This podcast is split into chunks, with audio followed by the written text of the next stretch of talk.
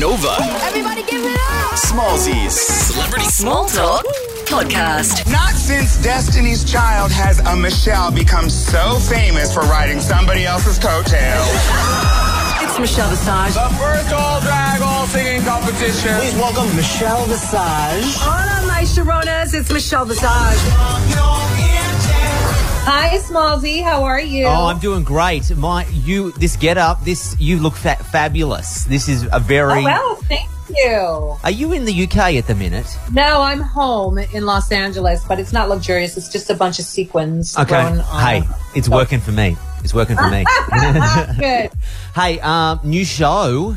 You and Rue are just non-stop.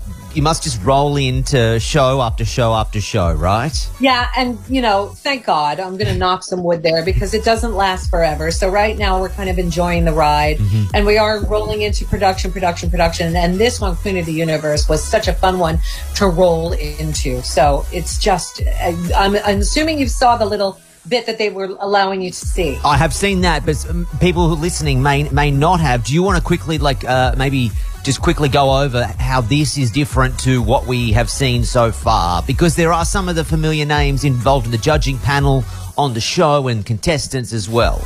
Yeah, it's actually a totally different competition, and I don't want people to confuse them because RuPaul's Drag Race is RuPaul's Drag Race. You know what you're going to get. This Queen of the Universe is something different because this is a global stage to find the most incredible drag singing superstar, and that's what it's about. It's uh, the vocals first, the performance first. Drag takes a back seat and comes second to me. Now you can't be up there looking like a frat house prank or a Halloween costume. You need to be a drag performer. But really, this is a singing competition. Make no mistakes. And you will hear voices, I promise you, that will blow your socks off. These voices, you can close your eyes and think you're listening to the original artist, if not better. Oh wow, how ex- that's going to be that is going that's going to be exciting. It's premiering and it's going to be exclusively on Paramount Plus here in Australia.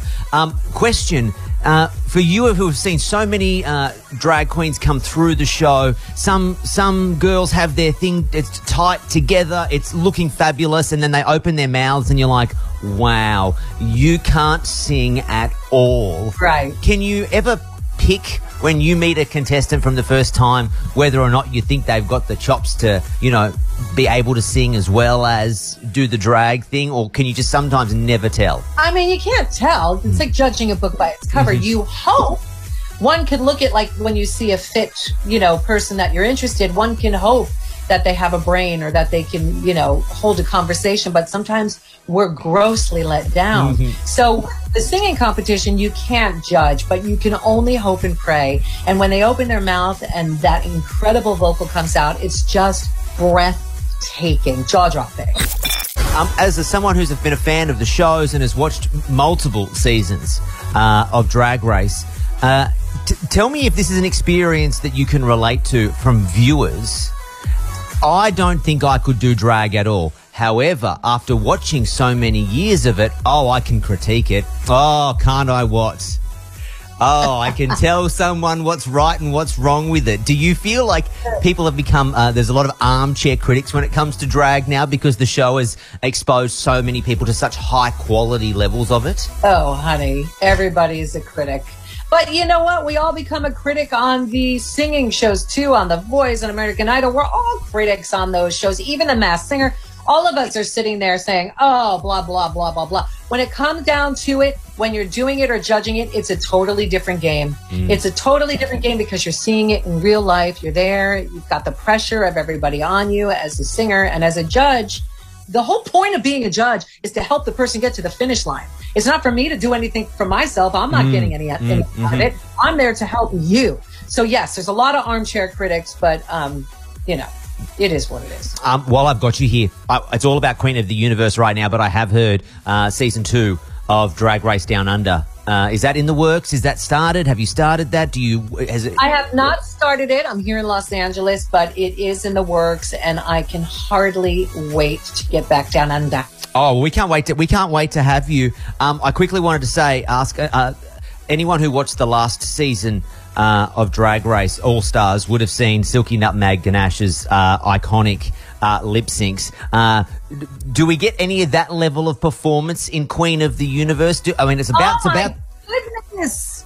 Yes. Every single that's the thing. This this production is like above and beyond anything I've ever seen. I've worked on Got Talents before and this is even bigger. These these kids are there to slay. They have full production numbers. So absolutely it is going to blow your mind. Oh, I can't wait. Um, Michelle, it's been a pleasure. Thanks so much for chatting. Thanks, Smallzy. I'll see you in Australia when you when you when you, You come back for season two. All right, be good. You bet. Thank you, love. You've been listening to Smallzy Celebrity Small Talk. Follow Smallzy on Facebook, Twitter, and Instagram. Or listen live to Smallzy Surgery, weeknights from 7 on Nova.